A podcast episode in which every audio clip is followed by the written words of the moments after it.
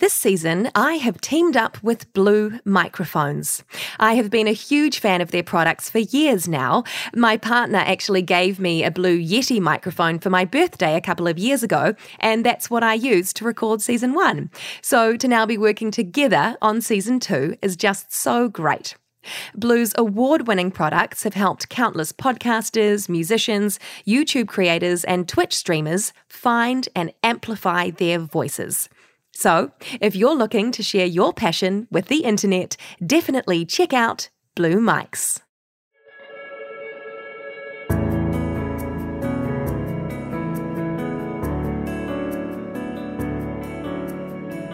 Hello, I'm Antonia Prebble, and you are listening to The Most of It, a podcast where I endeavour to find the answer to one big question How do we make the most of our lives?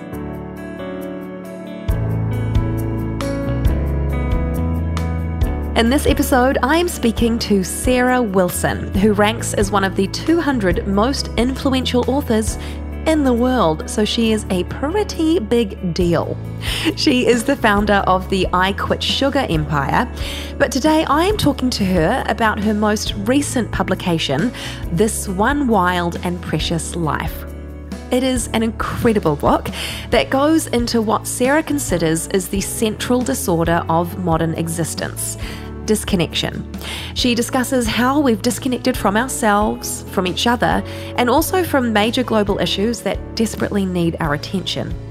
Having hiked around the world to gain wisdom from some of the world's leading experts, Sarah draws on science, literature, philosophy, and her own personal journey to find out why we do retreat into disconnection and turn to distractions that ultimately derail our lives and turn us away from what really matters.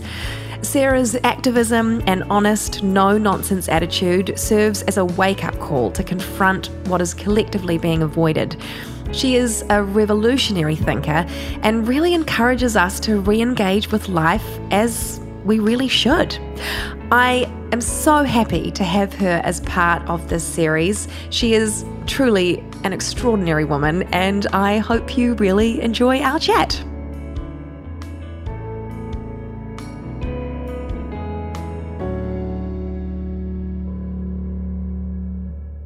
Hello, Sarah. Well, hello. we, we finally get to chat to each other. I am just so incredibly thrilled to have you on the podcast. So, thank you so much for giving up your time. I am a huge fan of yours and have been for years. Your new book, This One Wild and Precious Life, I just think is pretty extraordinary.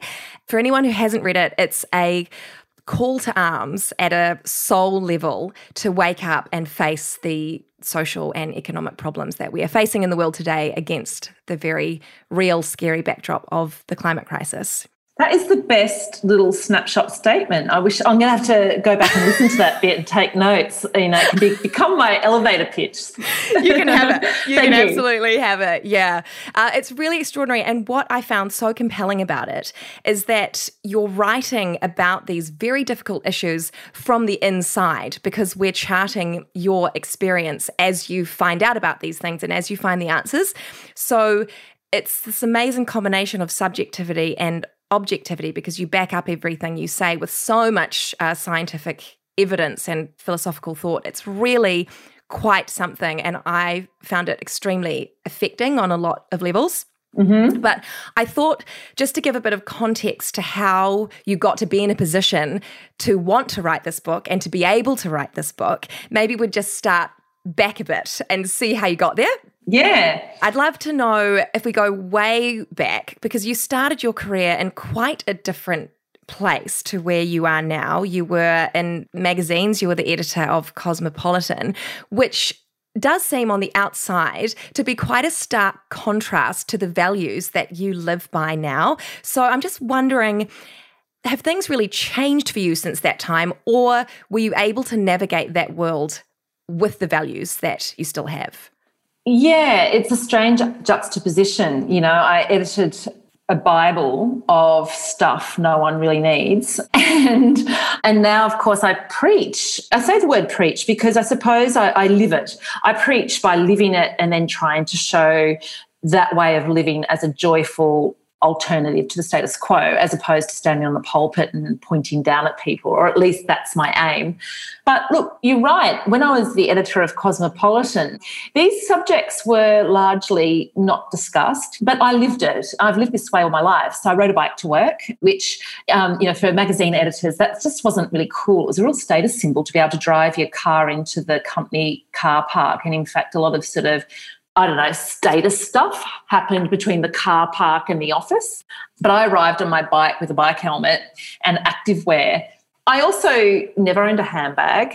I was offered that many handbags during my time. I can imagine you would be offered them every day, every second of the day. Yeah, yeah. Lots of free shit I just really didn't want or need. And so yeah, it was just something that I did my own way. And I think there were a number of staff who worked for me who noticed it and started to live that way and started to think about things. And that's how I've always tried to do things is just by doing it myself first. Because I'm a really uncertain person. I don't really know if what I'm doing is the right way to do things. And so I do it and I run the experiment and I see if it takes off and it has some charm. But that way of living is just simply how I preferred to live. I didn't think about it too much. To finish your question, which is to explain how I got to writing this book, I then went into television and I hosted MasterChef Australia the first season. And that sat very uncomfortably with me. It, Did it? Yeah, it was not the right thing for me. I felt like a square peg being shoved into a round hole. And, you know, I was in my mid 30s by that stage. And TV can be quite vacuous if you're just the person that tops and tails the ad breaks, which is essentially what my role was reduced to. And it's just the circumstances, it's the limitations of TV.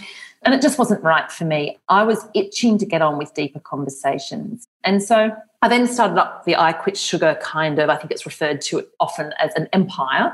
I don't know if I'd go that far, but you know, it was a big project that I ran for about six years, seven years. In fact, you know what? In January 2021, it's my 10 year anniversary of having first quit sugar. So it's, you know, it's been a decade. Happy anniversary. Yeah, thanks. Thanks. Yeah, that was another sort of experiment in just trying to lead my way to better things, undoing stuff that we take for granted and we assume is just the status quo. And that's the way it's always going to be, especially in that consumer cycle. My thoughts just developed, developed. I put out First We Make the Beast Beautiful, which was my way of going on a journey to investigate my own anxiety. And by the way, the I Quit Sugar stuff was my journey to investigate my health. I wanted to ask you about that. So, because you you stopped Cosmo because you had to, right? Because your health sick. kind of yep. brought you to your knees. Mm. Can you talk us through what happened? Yeah, I developed, well, there's two ways. The medical diagnosis is I developed an autoimmune disease called Hashimoto's. I left it so long to get it treated, and I relied on my adrenals to kind of go, go, go, go, go. And of course, that ground me into a metabolic adrenal heap. At the same time, I had a relationship breakdown, like everything was happening at once. I was in my early 30s, I just wasn't coping, the stress of the work, etc. And, um, I just collapsed in a in a heap with a very very heavy case of Hashimoto's or thyroid disease. The Prince of Wales Hospital here, they said to me it was the worst case they'd ever seen, and they were like, "How are you indeed vertical?" And I'm like, "I don't wow. know." like, so I was pretty sick by the time I actually got some help, um, and I'd done a fair bit of damage to my body, and it took many years to kind of modulate myself back. But from my point of view, from a sort of metaphysical point of view or spiritual point of view, I feel it was my body basically doing what my head wouldn't do, which was to stop me. And look, I would have kept going, going, going, going, and then I'd be in my 70s, too creaky to even play lawn bowls with my friends, and then I die. That was going to be my trajectory unless something stepped in and gave me a wake up call. And in my latest book, this one, Wild and Precious Life, you might recall, Antonia, there's this quote from Dr. James Hollis, this incredible Jungian psychiatrist who I interview. And he has this wonderful phrase, and he says, Our souls call us to an appointment with life.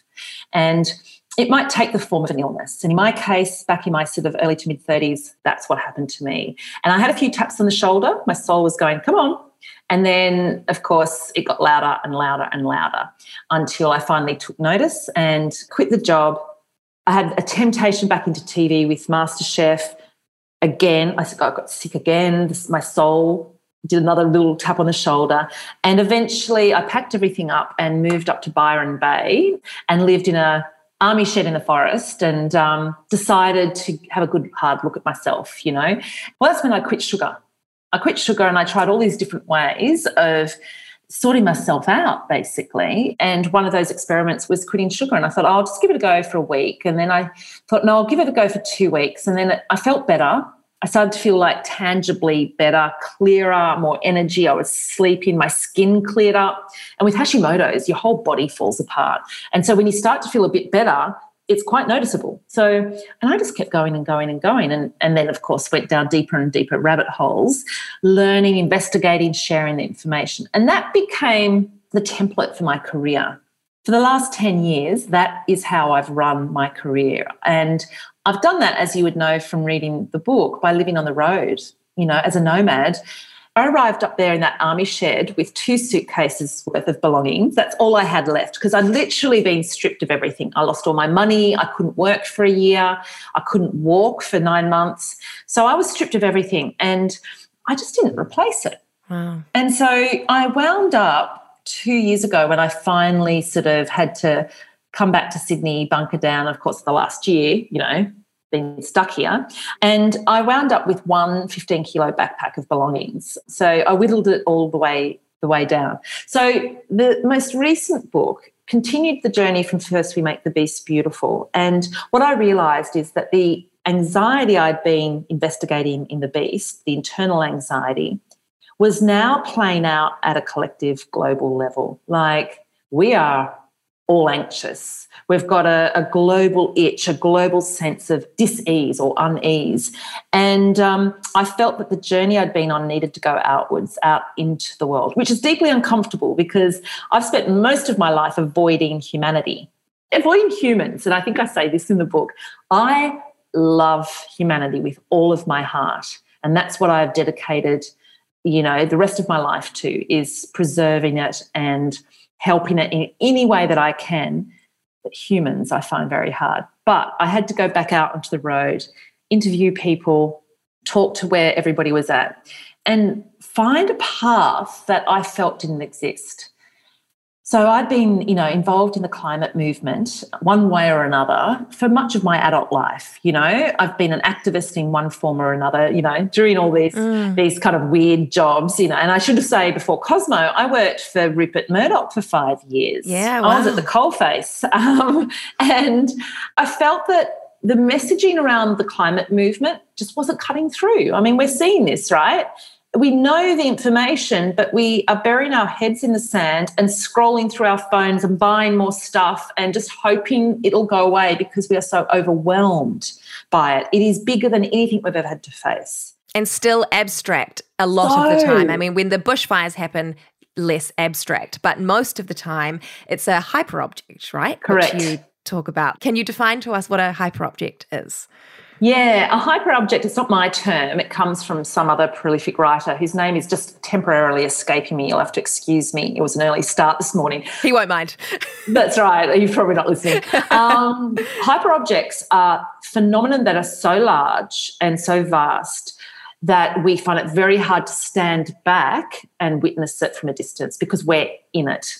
And the climate crisis is probably the best example of that. We are ensconced in it. What that means is that, and this is probably the, the itchiest, scariest aspect of all of this, is that we are both victim and perpetrator in this crisis. It's a tough position, isn't it?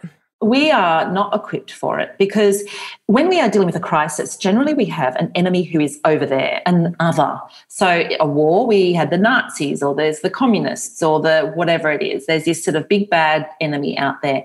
And that then enables us to kind of come together as a tribe and collectively fight this enemy that's out there. And that's how we've survived as humans and we've galvanized and activated in an emergency. But in this case, we have got a very strong awareness that we are the perpetrator, we are the enemy, that is hyper, hyper. It's so hard to stand back from that. And as you say, you know, it's so abstract. Mm-hmm. It's really hard to sort of tie it up and put it on a shelf and go, all right, that's what we're going to do about it. It's also a really big cognitive shift and life shift. We have to change the way we do things, not for a little period of time, like a year, you know, like a war, you we galvanize for a certain period of time. And there's this sense that it will end and then we can go back to normal. We are also aware that is not possible for the crisis that we're in. So, anyway, I figured that everything we've been doing so far using sort of the same logic and mentality that got us into the problem in the first place was not working. We needed to find a better way. And I I really sweated over this. The book was due in two or three months, and I still hadn't found a path forward and a hopeful path forward, which is what my promise was when I delivered the concept to my publisher. And it's also the promise I've made to myself and to the readers. Because you love humanity. That's right. They need hope. We need hope. The world doesn't need another book on stuff, right? I mean, if I was going to write a book, I really wanted to contribute something that might be helpful. So I really, really went down deep. And it was, you know, as is always the case, the solution that I end up merging with, and it became the thread throughout the book, was so simple. I won't give too much away, but I'll have to give this away. Essentially, we will fight for what we love, right? That's what humans do. We are beautiful like that if we love it enough, we'll do everything to fight for it. You know, we see those stories of women, mothers who can lift a car off their toddler, right? Mm-hmm. You know, we will do that. And we find this kind of freaky like strength when required. We galvanized in World War II, and I think the US economy went from a consumer economy to a world war economy in two weeks. And nobody wow. thought that was possible. You know, all of a sudden, the highest tax rate was 94%. There was rations, blackouts, there was a whole range of things. And when we love something enough and we want to preserve it, we will fight for it. So my feeling was we need to swing things around to a positive. We love nature. We also know that we're not connected. And when I say nature, I don't just mean trees and birds, I mean our nature our nature as humans who wish to connect and to, to belong to humanity in a really meaningful way, that is our nature. And we've become disconnected from that over the last, I'd say, 50 years.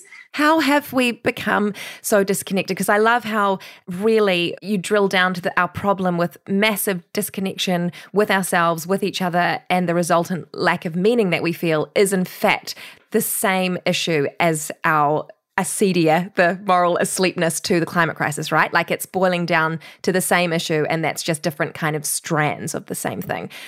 Um, there's been a lot of dialogue over the last couple of years about loneliness. There's this loneliness epidemic, and and you know it's great to put a name to things, and then we can talk about it as though it's happening out there again. You know, out there somewhere, there's this issue that somebody you know that's been caused by something else. What I actually drill down to early on in the book is that our loneliness isn't like a loneliness from other people, social connections, because we've got more than ever before, right? Like, yeah. in fact, if anything, we're overwhelmed and exhausted by it. But what we're lacking is meaningful connections. And that's not just with other people, but it's also with ourselves and with life. And you mentioned that word acedia, which is a Greek word. It applies to this moral aloneness that we feel, where we feel disconnected from the matrix of meaning, the whole point of life, the fabric of our existence. And we have been disconnected from that over the last couple of decades. And I'll talk to why in a moment. And so it's so hard for us to feel uh, connected and fired up and to then preserve because we've lost sight of what we love. Now, the reason, the tangible reasons why that has happened, and of course, I drill down in the book, in part technology, but again, it's too easy just to go, oh, it's our devices. Well, actually, not so much because technology only about enables. It enables our best or our worst behaviors, right? And what it's enabled is this disconnect that's been happening behind the scenes for some time. And technology has just accelerated and accentuated that. We were getting lazy in our connections, and that made us even lazier. It's cocooned us from the discomfort, right, that always happens when we have to go out and connect. Connections are, are hard. Because you have to be vulnerable and you open your heart and you might get hurt. And seen. And seen, even. Yeah. Yeah, that's right. So we have technologies that preserve us from all of that. And there's so much to say on that. We could go down that rabbit hole. But then the third piece to all of this is capitalism. And as you know, I look, it's really funny. When I was writing the book, I was tentative about this. I was like, oh shit, I'm going to get the trolls coming after me saying I'm a communist, you know, et cetera, et cetera. And then COVID happened. And then a whole range of things, the whole Trump fiasco was speeding up. And all of a sudden, I went, oh no, I can go hard on this. I can actually dial this up a little bit. So I refer to capitalism as being a cult. It's exactly mm-hmm. like a cult. And as you know, I line up the definition of a cult and show that capitalism fits every single descriptor. And we have been, you know, caught up in it since I'd say the late 1880s when capitalism, you know, sort of industrialization took off. It has sped up since the late 1970s when neoliberalism arrived, which was with Thatcher and Reagan. And what that did, and I'm just sort of steering it back to why it is that we've become disconnected, you know, this moral acedia has crept in. We used to have these moral umpires all throughout history that kept us on the, you know, singing to the same moral hymn sheet, if you like, you know. The church, would tell us keep the Sabbath sacred. So we have a day off so that we're not overworked and we are almost enforced. It's a guardrail. Mm-hmm. It puts a boundary around our family and rest, right? So that was a really great thing. Then we had human relations departments and we had trade unions that would ensure that we weren't on call 24 7 with no boundaries where we get exhausted by humanity, etc. right? We had all these things. We also had sort of time for ethical discussions. We had philosophers who were part of our lives, and these things were discussed. And I think religion and spirituality played a really central role in this. Neoliberalism got rid of them all because it was all about individual freedom, right? So, our generation, that's what we grew up with. Millennials, Gen Y, Gen X, uh, to a slightly lesser extent because we have a memory of what it was like. I'm 40, almost 47 now. I know what it was like beforehand, you know. Mm-hmm. I had some of my adulthood in a time before all of this. But in the main, this is how we've all been living for the last 30 years. And so we haven't had the moral guardrails that have made those decisions for us. So we're exhausted because we don't know how to fit that into also earning a living and keeping up with everything else. We've got the technology that enables a sort of a distraction and a disconnect from meaningfulness. And we've arrived in, you know, the beginning of 2021, absolutely exhausted from it all, disconnected with these false distracting connectors, and we feel empty and lost. And so we get overwhelmed by the idea of the climate crisis. We don't know what to do. And so we, we do nothing. We're in a car cruising towards a brick wall and we're scrolling through our phones or arguing about where to sit, which is, I think, something David Suzuki said. We're cruising towards a brick wall in the car and we're arguing about where we're going to sit. And it's all distraction because we can't cope with this hyper object. How you defined our experience of life is, I think, so many people will respond to that. I know I certainly do when that sense deep in your guts that we're not doing it right. Like, surely this experience of our lives is not the one mm. that humans are supposed to have, and that we have got away from our nature because it surely it shouldn't matter this much how many likes you get on Instagram, what someone said to you yesterday, what you know, whatever it is, how we're so anxious about things that we shouldn't need to be anxious about and we are not focusing on the things that we absolutely need to be anxious about. That's right. We've got our priorities all mucked up. But as you say, it's understandable because we're overwhelmed and we don't know what to do. And that's the really important bit. That's why I devoted a third of the book to setting all of this up, because I feel that on top of all of that stuff you just described, we've also got this horrible guilt, right? This oh, horrible, yeah. cringy guilt that we are complicit, we are to blame, and we're not doing anything. And why aren't we doing anything? And why aren't we caring more? And my point is maybe we've been prevented from caring. And I think that an understanding and some compassion as to why we have landed where we are is really required before we can then fire up and live in a different way. So, to answer your question, how did I end up writing this book? I ended up writing it because I really wanted to find a path forward that was compassionate, that was understanding, and reframed all of this through a different lens that might ignite activation and hope. I do it by really getting people to come back to the basics of our relationship with nature. And as you know, I hike around the world. I was already hiking around the world telling this story. And then I realized, oh my God, the answer's right in front of me. I'm doing it already. I walk in nature to connect to my thinking, to discerning thought that I can then write. That's the way we need to connect with discernment and really, so much of what we're experiencing is a result of the fact that we don't give ourselves time and space to think about things in a discerning, meaningful way. So I do that, and then I explore these kind of granular ideas that really ignite just this hope and joyfulness in me and have ignited that in other cultures throughout history and hopefully will ignite it in others. Because what I felt was we can no longer talk CO2 tonnage and you know whether recycling works or not because that's not working clearly clearly it's polarizing us even more and the studies show that mm.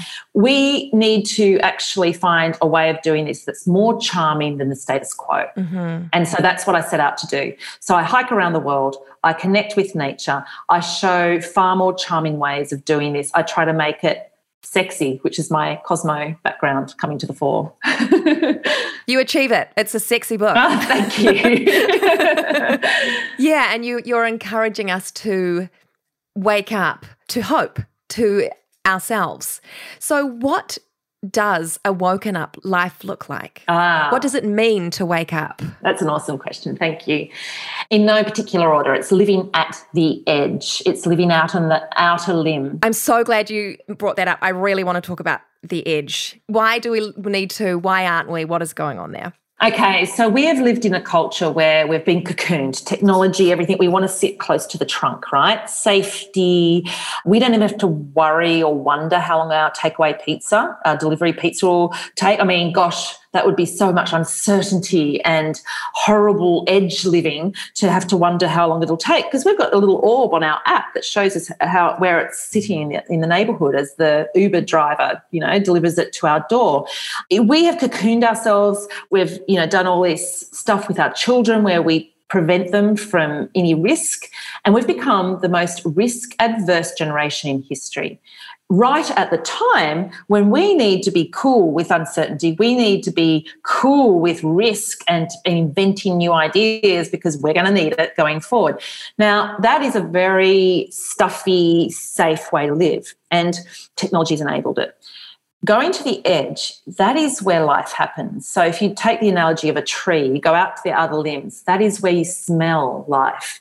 You get the wafts, the breeze, and it's wobbly and uncertain and you've got to hold on and you've got to i use this word quite a lot in the book we've got to fend. Uh-huh. we've got to find ways of ebbing and flowing and using our faculties and that's creativity right? It's making use of our strength our stability our core muscles whatever it is to stay stable and to then be able to be out there where life is happening. And it's at our edge where we're uncomfortable that we then create solutions do we know where our edge is naturally? Or do we? We is, do. Will we know when we're there? Yeah, it's the easiest signal, and that is you're uncomfortable. Which is why we probably tend to avoid it. That's right. We run straight back to the trunk. And our culture has glorified that. Oh, self care. You know, the self care industry, oh my God, it has it has done some terrible stuff. And it's all about, oh no, let's just have a nice self care day. We'll light some candles and no, we won't face that hard stuff. Or, oh gosh, I'm not into politics. It's just too heavy. You know, it's all that kind of stuff, right?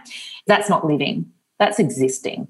So we haven't had a dialogue around risk and edginess and that discomfort. There's some incredible thinkers, of course, Brene Brown, those kinds of thinkers are getting us a lot more understanding of the vulnerability. And I was just speaking to Seth Godin, who is one of my idols. He has spoken to this effect for 30 years.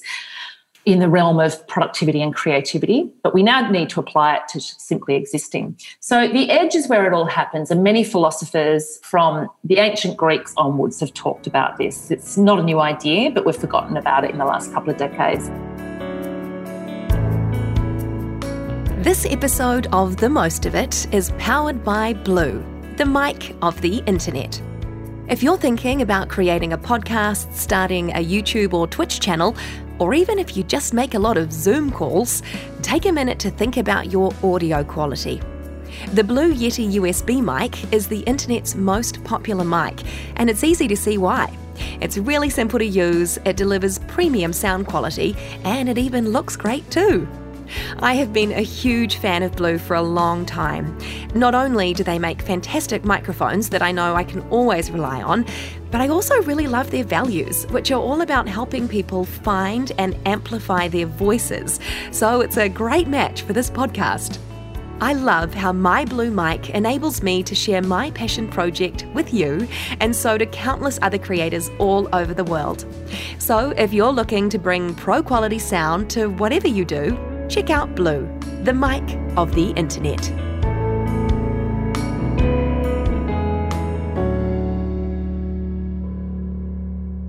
What was your original question? The original question was The original one was what does a woken up life look like? But then I, I railroaded you because I wanted to talk about the edge. no, no. I've been able to cover up a couple of aspects. So living out at your edge and you know you're there because you're uncomfortable and um, living an awoken life is also about being very aware when you're uncomfortable and coming to love it, coming to see that as a sign you're on the right track. Being aware is also about a certain type of wildness, and I use the word deviant. And I quote a couple of different thinkers in this context. And I think George Monbiot, who is a wonderful environmental writer for The Guardian, and he's been an activist for decades. He says that it would, and I think he's actually paraphrasing Krishnamurti, who originally said this, that it is no sign of sanity to stay calm and peaceful when the world's falling apart. I'm very much crudely paraphrasing, but it's an entirely appropriate thing, given where the world's at, to be deviant to get wild and loose and deviant. And I know that there's a lot of people who've found the protests and some of the other stuff that's been going on, like the Black Lives Matter movement, etc., even Greta Thunberg, some of that activity, find it really uncomfortable because, well, we should have a nice, sane society. Well, the problem is we don't have a sane society. There's this incredible insanity that's going on, and we understand why it's happening. It's capitalism run riot, and every system has its end point. And we're at the end point of the capitalist cycle. And we need to move on to a new version of it or a new way of interacting within capitalism. And it is appropriate that there's a disruption. So, living an alive life also means getting wild, deviant, standing up for things, and doing stuff that is scary. I think there's a really great, I think it's a Rumi poem where he also talks about this. And he talks about throwing away your reputation.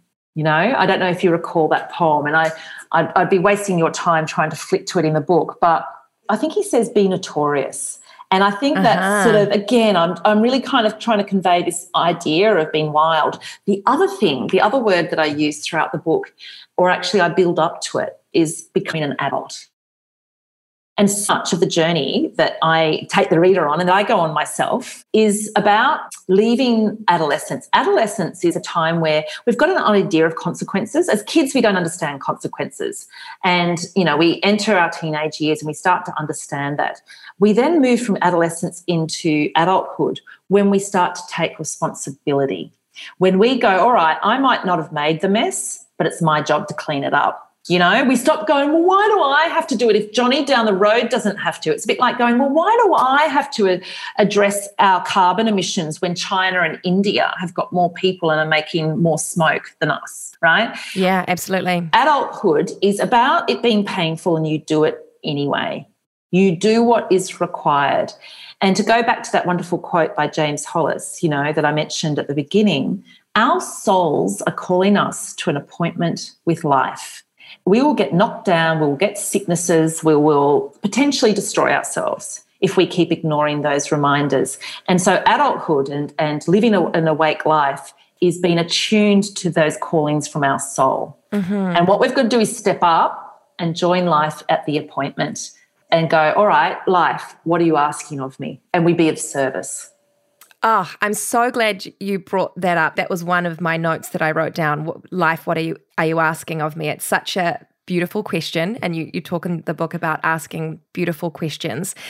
And the idea of being of service, we talk about that quite a lot in the podcast because it's obviously connected to meaning and purpose in life. I love the way you talk about it. You say, be of service, not a hero, which is kind of anathema to our culture, which is all about having personal stardom, being the center of your own personal stage, and living life to the full means becoming a star and whatever star means to you. And that is impossible to do. It's incredibly overwhelming to have to have that as a goal. And if you haven't reached that goal, that means, okay, I'm not living my life to the full, I'm not making the most of it. When in fact, what you're talking about is far simpler to achieve and actually far more meaningful. Yeah. Could you talk about that a bit? Oh, there's so much to unpack there. I think, again, going back to sort of under, having some understanding of why we are where we're at will help us to be able to move forward so we're not so overwhelmed with our guilt and sense of failure.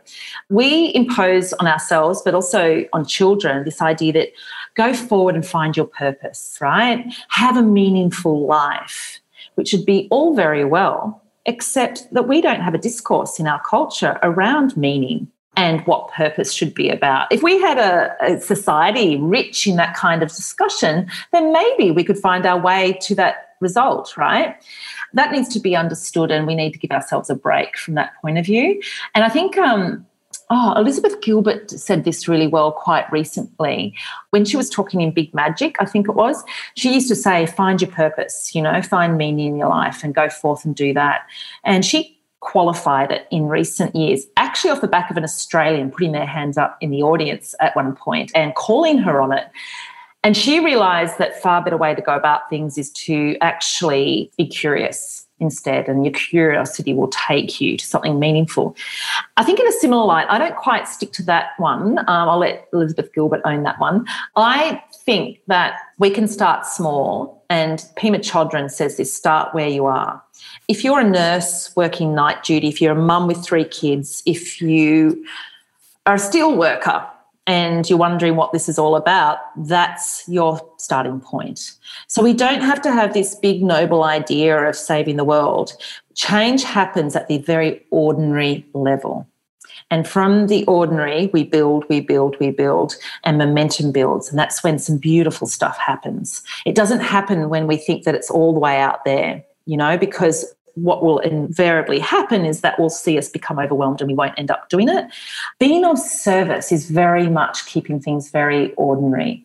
And it's about the process. Viktor Frankl, in Man's Search for Meaning, the title's somewhat ironic given that I'm using his ideas to dismantle the idea of a life of meaning. The qualities that saw people survive Auschwitz, and he was in there for four years. He got out and he wrote this book in nine days. It's a book that basically defines which men and women survived and which ones didn't. And the quality that he pins it down to is the people who had something to live for beyond themselves, i.e., they were being of service. So whether it was a wife or children somewhere in the world, or whether it was God, or whether it was a sense of humanity that they were attending to, they were living to be able to tell a story to the rest of humanity, that ensured their survival. And I think a lot of philosophers since then, he wrote that what in the 19 late 1940s, I suppose. A lot of people since then have referred to that as a really good starting point for discussing this. So being of service and living a life that's not about being a hero, but you know, being called to your appointment is very ordinary. It's as simple as having someone to love or work that is of service. But we're allergic to ordinary now, aren't we? We are, but isn't it a relief to know that that might be the answer? It's such a relief. In um, season one of, of The Most of It, I interviewed a woman, Emily Esfahani Smith, who has written a book all about what humans find meaningful. I think you'd love it. Yes, I'll I can send it, it to you afterwards. Yeah it's basically that it's finding having a purpose and if your purpose is connected to being of service then you will feel better about yourself and your life. I mean, this is the beautiful irony and perhaps confusing element of it that the more we focus on others and look outwards and what we can do for others as opposed to what we can do for ourselves seems to get us back to our nature, which is what you're talking about. It's kind of the most beautifully selfishly unselfish way to go about life because it will ultimately you will benefit from being of service to other people. That's right. It's completely doable and we don't have much time on the planet. So let's just do what's doable. We can't conquer capitalism. What we can do is live within a capitalist framework and do things at the granular level differently. Can you give a few examples of that? I imagine people listening would be like, okay, yes, of course, that sounds good. What, what does that actually mean on a practical level? Okay, I'll give you an example that I came across. You know, the big September 2019 strikes, the school strike for climates that went around the world. I was trying to galvanize the people in my orbit to join it, right? And I was despondent. I was literally coming across people that were going, Oh, no, I'm a bit worried that there'll be a terrorism strike, or they were coming up with all kinds of excuses. Anyway, I spoke to a friend. She's a mum with two rat bag kids. And she was like, I just, you know, my life is purposeless. I can't do anything. And she said, Look, my friends won't even go to this strike. And maybe I won't go because it's too hard to get there and blah, blah. She said, Well, I guess I could get a bus. And I said, Yes, yes, let's do it. Put it up on Eventbrite. So she did that. She had this little sort of mini bus and she was able to get a couple of parents and their kids to go along.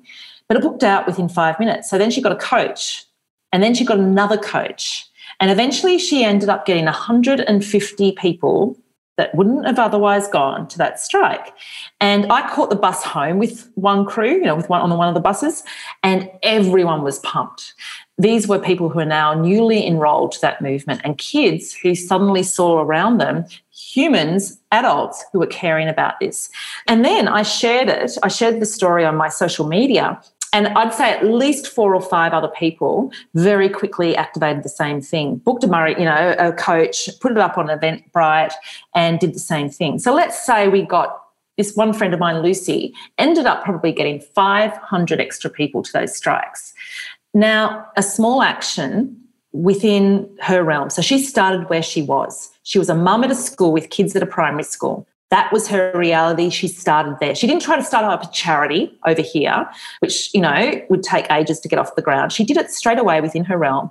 And then what happened? It was so charming that it spread.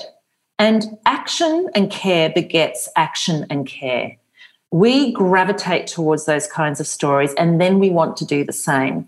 And so that's how change comes about. And Erica Chenoweth is a psychologist, a, an academic over in the States. And she did this big study with Yale um, where she looked at every protest movement from 1900 through to 2014. And what she found was that you only had to get 3.5% of any population, whether it's a town, a school, a country, to be engaged in peaceful protest and the change happens. So a law will get reversed, etc., etc. And the examples are extensive. So it doesn't take a huge amount of people. It's a small, ordinary change which will then tip over and develop exponential growth. And that I think people find very activating and very encouraging. So, so look, that's one example. I also think that even though focusing on recycling or carrying a keep cup to your cafe and things like that can distract people and make people think, oh, I've done enough. I also do think it enrolls people and they start to feel, and like I said, I just spoke to Seth Godin this morning and he talks about tribes. To make something sexy, you know, he's got the marketing brain on, you've got to make people believe that they belong to something. And you've got to actually be a wonderful advertisement for that crew, for that tribe. The best thing you can do is start so close to home, start with yourself and make it as charming as possible. So make recycling look fun. Make using up your food scraps. And by the way, as a tangible, Project Drawdown, which actually looks at the biggest carbon emission practices in the world, has identified that food waste is the number three culprit. I was so shocked to read that in your book. Mm. I have to admit, I was completely ignorant about that element So, when you actually show people that these are things very close to home and we can all make an impact, and it only takes 3.5% of people to be really actively engaged with something for an idea to start taking off, just start making combating food waste a really cool thing to do. And so, I, as you know, I go to restaurants, I take people's butter, strangers. If strangers leave their butter on a, on a plate, I'm like, can I have that? You're amazing, Sarah. I mean, I look like a really normal person, right? I've got glass. She really does. We're on a Zoom and we can see each other. She looks totally normal. yeah, I'm not scary. And so they go, shit, if that ordinary looking woman in her late 40s can do that and make it look kind of fun, then I'll do it too. So I just do all kinds of weird. I do all kinds of weird. I don't own a car. I ride a bike everywhere. I turn up to red carpet events. I turn up to cocktail parties in high heel shoes on my bike and I just do it and I'm trying to change the optics. It's me as one ordinary person shifting the dial, making the alternative look charming. That is the job that we've got. That is such an important thing to remember. Make it look charming because we all know the cliche of a protester that's angry and yelling and makes people feel really uncomfortable and withdraw from the conversation as opposed to feeling like they're invited into it. Do you have any advice then for how you can broach conversations with people in your life about this? Yeah, I do. Okay, great. yeah, no, I know exactly what you mean because. I had to go down yeah. and think about that for myself at some point. The, the fact of the matter is, as hard as it is to accept, that eh, talking facts and figures actually polarizes people more. So, and because what you're doing is you're trying to combat belief with science and you're talking two different languages. We're not going to hear each other. I think the thing to do is actually, again, live out your message. And so, for instance, if somebody's trying to sort of talk stuff about how the science, let's say the science isn't conclusive, I try to go so gentle and charming and smiley just to make them feel very comfortable around this and that we're discussing something. And I start to sort of discuss it at that level. So, what I'll say is, oh, yeah, well, you know, sometimes I get really confused, you know, around that. I've started to question things, but a lot of the question marks around the science was actually pushed 30 years ago by Exxon because they needed to push it. They basically they couldn't say the science was wrong because that's easy to refute. So they just basically said, "Oh, it's not conclusive," and we all started to believe it. And it's a bit like the tobacco industry; they had messages and stuff like that. You know, that's why we we came to believe that. But I think we're really starting to shift on that. And I really do believe the scientists, and I'm also seeing it with my own eyes, you know? So I talk about it from my belief, my point of view. There's facts in there, but I take it through the lens of how I believe and incorporate it into my life and how I've had to come through that same journey. So confronting with facts and figures doesn't really help. That said, the facts and the figures do need to be circulated, but that's the job of documentaries and the news and politicians. They need to be talking this stuff and it needs to be scary. The environmental movement, and I use those words on purpose, the environmental movement has been talking in terms of saving koalas and saving the planet. It's a distraction. We need to face the fact that we are the sixth extinction. The planet will survive the planet will go on as it has before. And a number of the animals that we're worried about may actually repopulate if we're off the planet.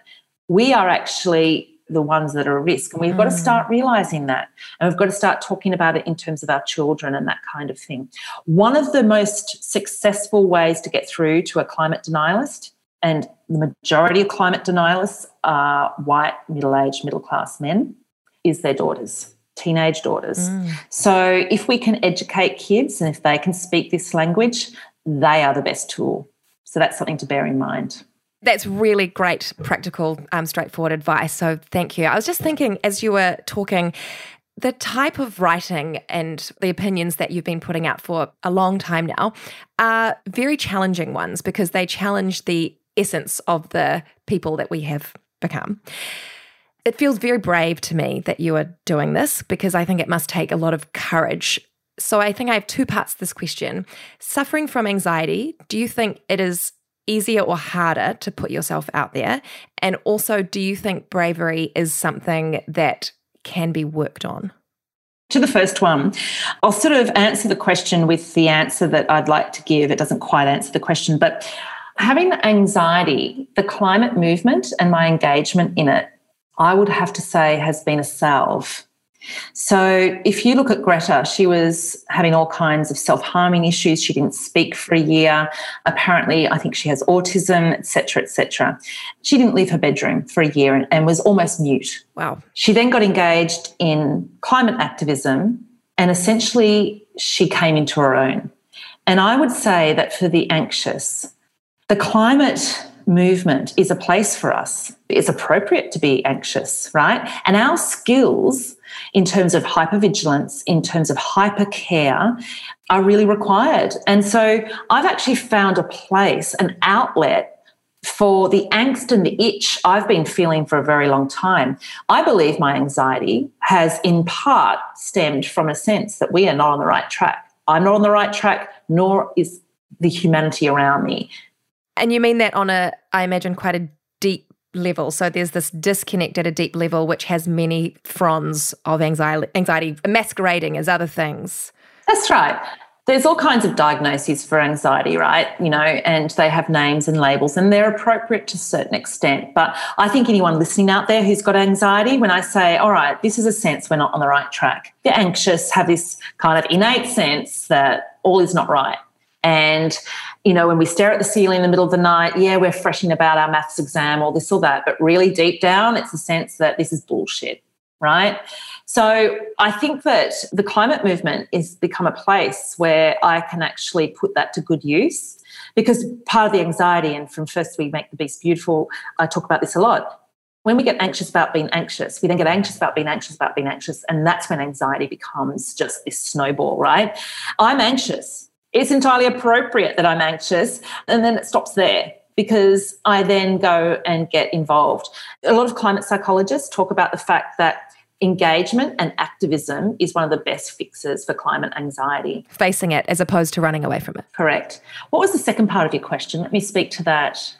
Yeah, you've sort of answered uh, if having anxiety makes it easier or harder to put yourself oh, out the there. Bravery. And yeah, do you think bravery is something that can be cultivated? Yeah, it's a practice like everything else. So, going to your edge, um, I practice it physically because I need the sensation. I need to feel alive. So, I've always done things like I took up ocean swimming when I am a really bad swimmer, but I do it. I just walked down to go in the ocean pool one day and I went, you know what? I'm going to swim across the bay. And yes, there's a shark alarm, but I swam this side of the shark alarm.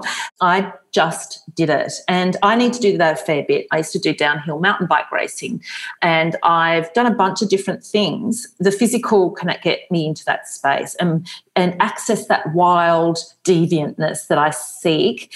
It's a mindset that enables me to be brave in appropriate ways in the rest of my life. Now, that's not going to suit everyone. I also hitchhike. I plunge myself into scary things all the time. And at this stage in my life, I'm able to accept that that's just what I do and that I'm feeling some fear because that's what I need to feel alive. So I think all of us can do little steps like that. We can walk down the street and speak to a stranger who makes our coffee, you know, just push your boundary a little bit by little bit, and you start to get the reward from it, the feedback from life. Aliveness meets aliveness, you know? Mm. And so it becomes more charming than the status quo. The other thing that I would say is I study, and I have a chapter in the book called Becoming a Soul Nerd, reading about other incredible people throughout history who have existed in similar times and have gone out and been brave and been the deviant one that has, you know, done something remarkable. That to me is one of the best fixes the best motivators for me. So I read biographies. I think it was D.H. Lawrence. No, F. Scott Fitzgerald said to his nephew, he was providing comfort to a sort of a, a boy in his 20s and who was feeling angst. And he said, Look, one of the great things about the human ex- endeavor is that people have experienced the same pain before you. And thankfully, they've mostly written about it. So writers are a tortured lot and uh, have tended, which is fantastic because they can then write about it, you know. Absolutely. And so I, yeah. I soul nerd. I go and read about people who have experienced similar pain and frustration as myself, and I develop wisdoms and um, I learn from them. And, and that's something that I, I think really does work. And it's a skill, it's right there. We've all got a library around the corner You know, it's mm-hmm. something we can do. It's ordinary. I imagine because your books are so confronting that you have an amazing groundswell of support and love and affirmation and gratitude from millions of people all over the world. But I imagine you have a fair few people who are too confronted by what you're saying and perhaps write some negative comments which, you know, a lot of us don't have it on that scale, but we all have that on a micro scale of having to deal with conflict and, and difficult, difficult people. I'm doing this mm. in inverted commas, having difficult conversations. How do you manage that? And do you have any advice for dealing with really uncomfortable feedback that we might get about ourselves?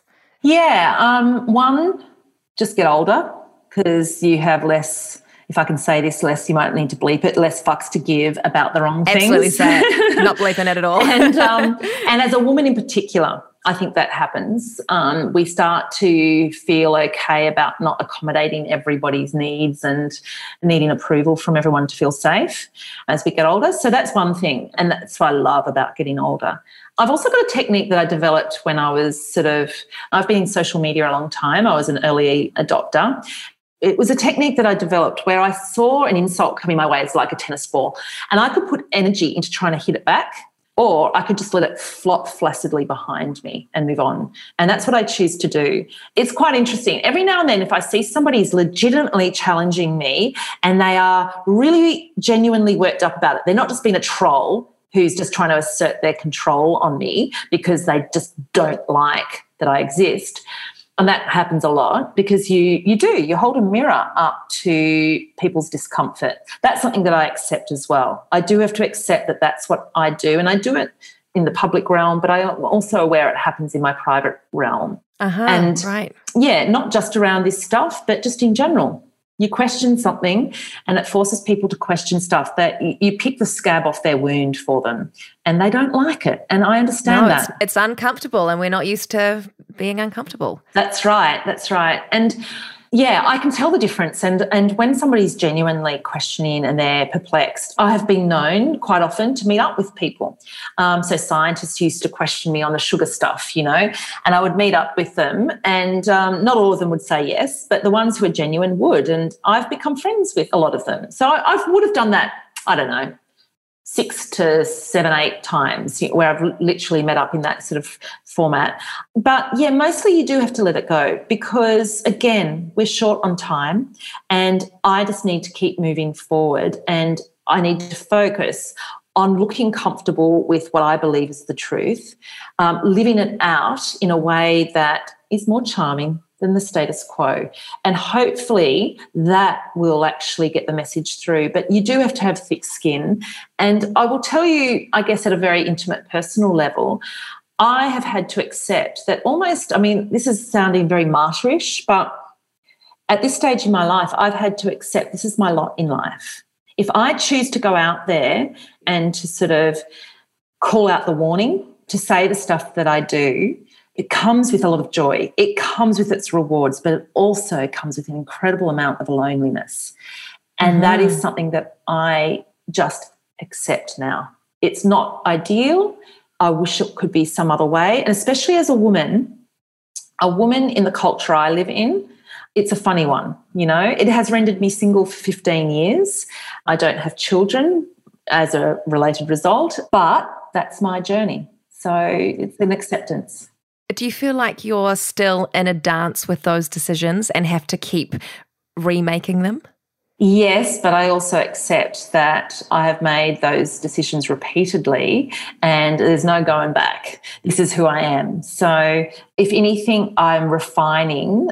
My work at the moment is being comfortable with those decisions and then owning it like a motherfucker. Like, mm-hmm. if I'm going to be single and childless, I'm going to fully own this. I am going to max this. And so I've made some decisions off in recent years as to how I'm going to do that. I'm getting more and more serious, more and more deliberate about it. Mm-hmm. I don't have the time or the energy to have any regrets. Regrets takes up too much emotional energy. It literally does. It, it's not a, a life hack. It's actually, I've got to a point where I just can't do that any longer. I do put things in place to just keep moving forward away from that sense of regret. Yeah, that, it's such good advice and such a wise way to live your life. It seems like two really important pillars are acceptance simultaneous with action. Yes. So you're accepting what is what is because what's the point in railing against it, but knowing that you have every power to move forward in the direction that you want from these current circumstances. And I would even rephrase that by replacing but with and. Uh-huh. Accept and move forward. Like I said in First We Make the Beast Beautiful, you can have raging anxiety and you can have a productive, wonderful life. It's an overlapping Venn diagram rather than one that's about exception. So you love humanity. You are here to serve humanity. What is your hope for humanity? Oh, my hope is that we do achieve what we're all hoping we can do, which is to save this one wild and precious life. And mostly because the joy and the sense of just arrival, adult arrival that we will experience when we reach that point, I think it'll just be so wonderful. You know, I think I've got another 40 years left on this planet, if not longer. I want to see that moment. I want to be there when we go, oh my God, we did this. You know, it's like that. I use that example of the football team that's the losing side, and then um, something kicks in in the last, you know, 30 seconds where this kamikaze mode happens, where something magic happens, and they pull all their energy together, and somehow out of nowhere, in the last two seconds, they kick the goal, place the try, do the home run, whatever. I'm clearly not a sporting person. And people go, oh my God. And they're the games that go down in history. We've evolved in all kinds of wonderful ways. I hope the culmination of that is this wonderful hitting the home run moment in the final two seconds. And hopefully we'll do it in the last five seconds, not the last one second. To give us a little bit of a break. That's right. Well, that is a beautiful hope. Thank you so much for giving up your time today. Uh, before I let you go, I do always ask my guests the same final three questions. So we could, if we could finish with these.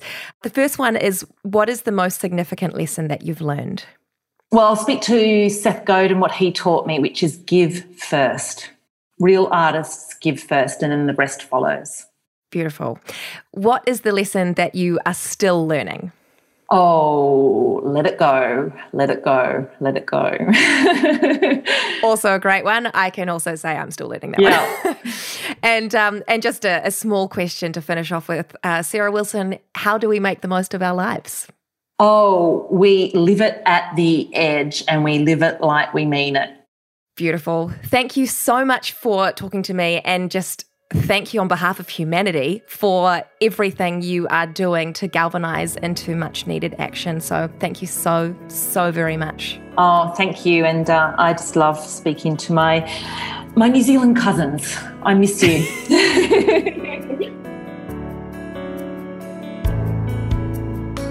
she is quite something, right? A truly amazing woman. Now, if you are feeling a bit overwhelmed about the magnitude of the issues we were discussing and you want to do something but you're not quite sure where to begin, then I would recommend reading Sarah's book. It is a, great place to start and has lots of ideas about things that um, we can do right now. So, thank you so much for listening. And if you did like what you heard, please do rate, review, and subscribe to most of it, as that helps other people know that we're around. And once again, thank you so much to my producers, The Roar Collective.